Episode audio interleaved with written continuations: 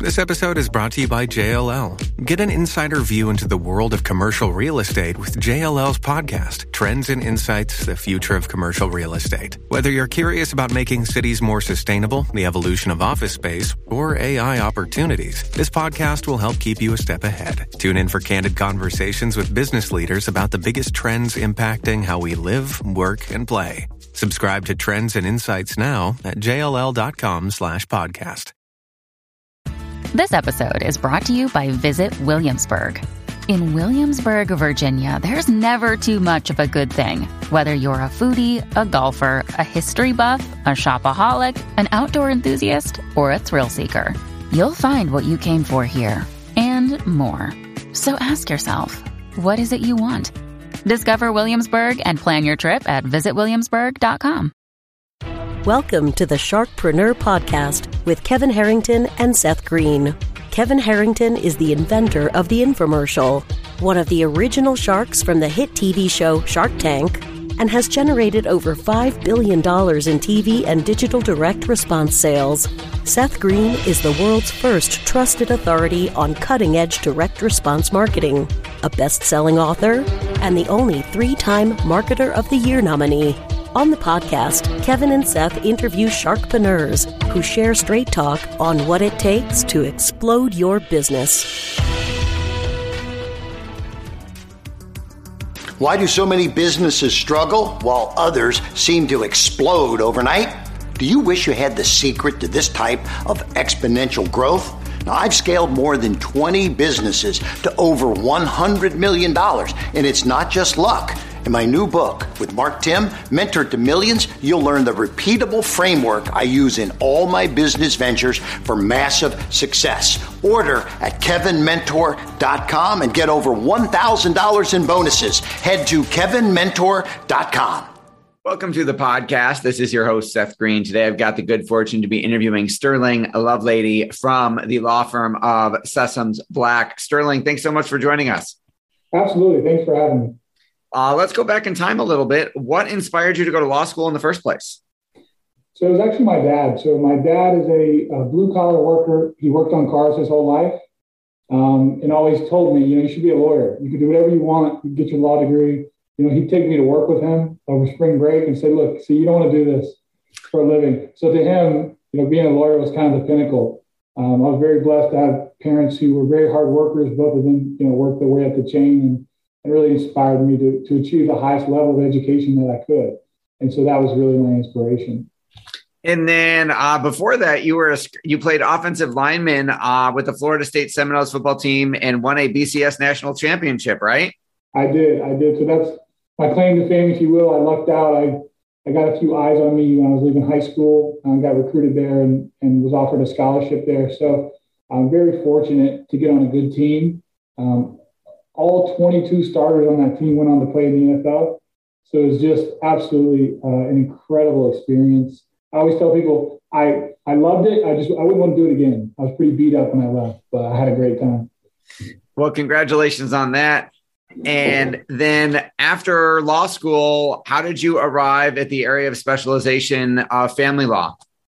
Uh, by pure chance. I never expected to be practicing divorce and, and family law, but I sort of wound up there by finding things I didn't want to do. So um, I had a few internships at different firms. I always expected I'd go to a big firm, you know, um, and work with hundreds of other lawyers and, you know, the big cases that you hear of.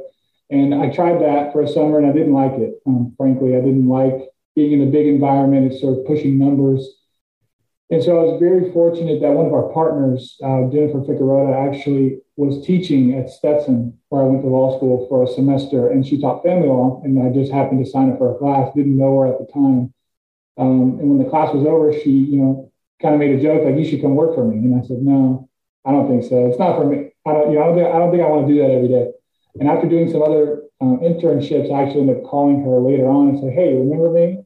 And you, you still had that opportunity. And I was very fortunate that she did. So I, I started clerking at our firm during law school and just loved the people. And I loved being hands-on. You know, I, I got my law degree because I wanted to help people hands-on.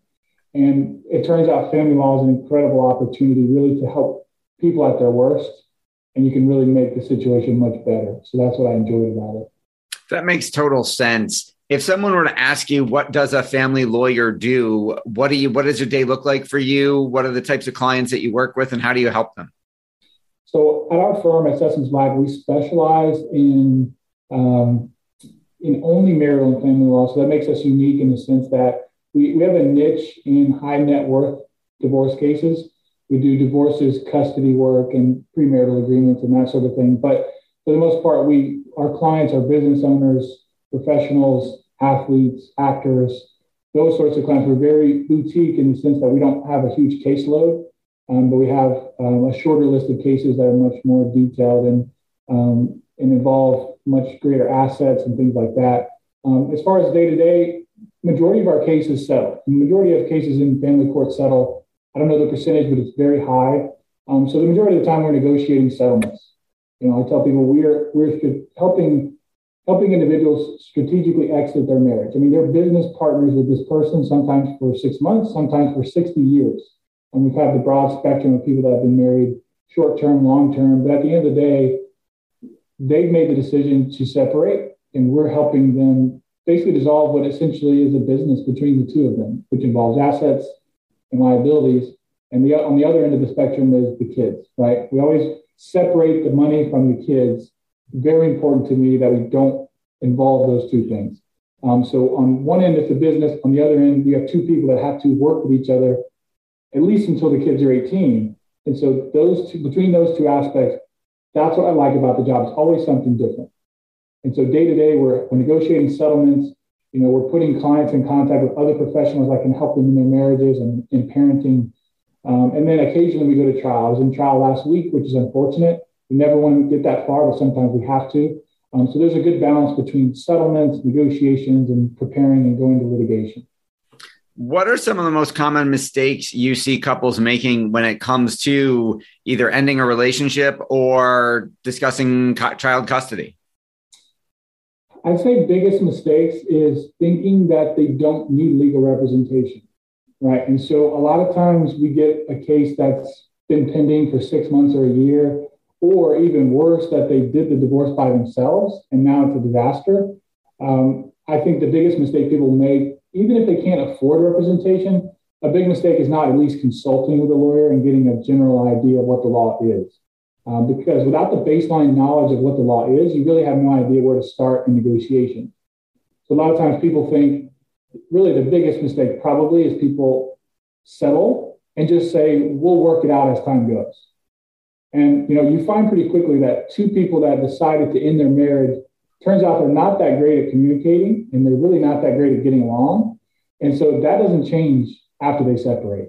And so a lot of times it's a year later or two years later, people come back and they say, well, it was, everything was peachy at the time and we just worked it out. But now I have a new spouse, they have a new spouse, and we can't get along. Um, so I, I think that's probably the biggest mistake, is not having the representation and not having a good agreement that can predict future issues. Absolutely. What are some of the biggest misconceptions people have about what you do? So I think some of the biggest misconceptions about what I do, and I, you know, the, the only personal attacks I get is when people say like, oh, you represented this person and you, you did this or that. The biggest misconception is that we really make any decisions. I don't make any real decisions other than some strategy decisions as far as how to advise the client. The client is the one that makes the decisions. I, my job is to give them options about what they could or could not do in a divorce, and then they ultimately make the decision. So I tell people all the time on the on the other side of the case, if I ever have the opportunity to talk to them, whether they're pro se or, or whether their lawyer allows me to, to make a comment here and there, I tell them, look, it's not personal. I'm not making any decisions. We have a, a strategy here. The client makes the decisions, and then we go with it. Obviously, I'm not going to represent a client who makes irrational decisions, and I'm not going to put my name on the line for someone who who makes a decision that I, I don't agree with, to the extent that it's, you know, irrational or or, or doesn't make any sense. But uh, for the most part, I think that's the biggest misconception, is that the lawyer is, you know, the one steering the boat, and it really shouldn't be that way. You've achieved so much success in your career and for your clients. What's your biggest challenge now? Well, for me, I see myself as really still a very young lawyer. I mean, I the biggest challenge for me is probably continuing to build the reputation consistent with our firm, right? So I'm I'm sort of stand on the shoulder of giants here at the firm, and I, when I come into a case, you know, the firm name is recognized, and that gives me a lot of credibility. But really, the monkey on my back is my job is to continue that reputation, right? Continue to, to put out quality material and to continue to do everything with excellence. And so really, I'm fortunate that I've already come into a place that has that reputation. So I don't have to build it, but I have to maintain it. How do clients find you? Uh, clients find us generally through other referrals from other lawyers. So the, the, the base of our clientele is from referrals. We don't do any marketing, any advertising, or anything of that nature. Um, we find generally the best clients come through other sources, other lawyers, other professionals. Um, for example, you might have an estate planning attorney that's done your will, and then you trust them to give you a referral, and that's how we find clients. Uh, we also have a website, but it's generally just for information. Once they have our name, they can do research on us. What do you like best about what you do? Your passion's obvious. What I like best is just the being able to help people in a very real world situation, right? So I tried some other areas of law. I tried environmental law for a summer. And just the idea of being so passionate about something and not really understanding the science and all that, I couldn't get into it, right? And so what I found is that people come to you with very practical problems. And I've always taken pride in myself in just being a very practical person, right? So just being able to have someone come in at their worst. And I, someone told me years ago, and I love this, is that Uh, if you're a criminal attorney, you see bad people at their best in court. If you're a family law attorney, you see good people at their worst. And so it's, you know, it's that balance of you have to understand clients come in, they're irritated, they're they're upset, they're crying in your office, but that's just a snapshot of their life. And it's my job to help them come in and make the situation better as best I can. And so I've had clients, you know, go through a year of just agonizing separation. And six months later, they call me and say, oh, thank you so much for helping me through that. Um, you know, you were so calm, you were so helpful. And those are the cases I like. That's what keeps me going, really, is knowing that someone trusted me to help them through what's usually the most difficult event in someone's life. You know, absent death of a loved one, a divorce is, is really a, you know, a quite tragic thing in most people, and it leaves an impression on them. And so um, I take pride in knowing that when a client leaves my office, they they know the spectrum of possibilities. I've set their expectations, and I've really helped them through a difficult time. You advise clients every day. What's the best advice you've ever been given?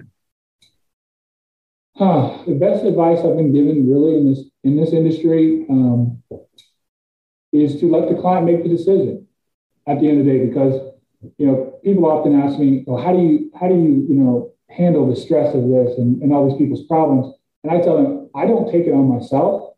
I leave it at work, because all I can do is take the input that the client's giving me, all these bad facts, you know, everyone has a story. It's the other person's fault, all these terrible things. I don't go to sleep at night with those on my shoulder, because I take those in, I analyze the facts, I compare it to what the legal argument's going to be or what the law is, and I give them their options, right? If, if I made the decisions, I probably would not still be practicing family law, because, you know, and that's the reason why I think it's so very difficult on our judges is they're the one having to make the decision. I'm not. I'm giving them options. If we go to court, I present what I think the options are, and the judge makes the decision. So I think really that's the best advice I've ever been given is, is leave it at home. I mean, leave it at work. Don't take it home, and let the clients make the decisions. For our viewers and listeners, a quick legal disclaimer. Um, Sterling is in the state of Florida. We are not giving any legal advice on this podcast. And uh, if you are in a different state, please seek representation where you are. Sterling, for our folks who are watching and listening and want to learn more, where is the best place for them to go to learn more about you?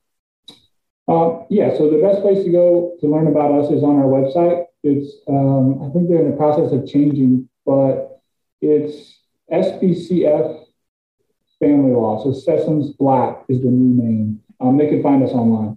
All right. We'll put that link in the show notes. Uh, thank you. We know your time is incredibly valuable. A special th- shout out to Robert Lehman, the financial advisor who introduced us. Sterling, thank you so much for joining us. Absolutely. Thank you. Thanks everybody for watching or listening. We'll talk to you or see you next time. Do you need money to fund your idea, product, or service? Are you ready to take your business to the next level but need capital to get it done? Kevin Harrington has heard more than fifty thousand pitches and knows how to help you make the perfect pitch to get the funding for your entrepreneurial dream. He's distilled the process down in his perfect pitch cheat sheet, and it's yours for free. Just text PITCH to him right now at seven two seven, eight eight eight, two one zero zero. Text PITCH to seven two seven, eight eight eight, two one zero zero right now and claim your free perfect pitch cheat sheet. Text PITCH to seven two seven, eight eight eight, two one zero zero to start funding your dream today. This show has been produced by Market Domination, L L C. To discover how you can have your own show completely done for you and turn it into a real published book and become the authority in your marketplace, go to www.marketdominationllc.com slash podcast offer.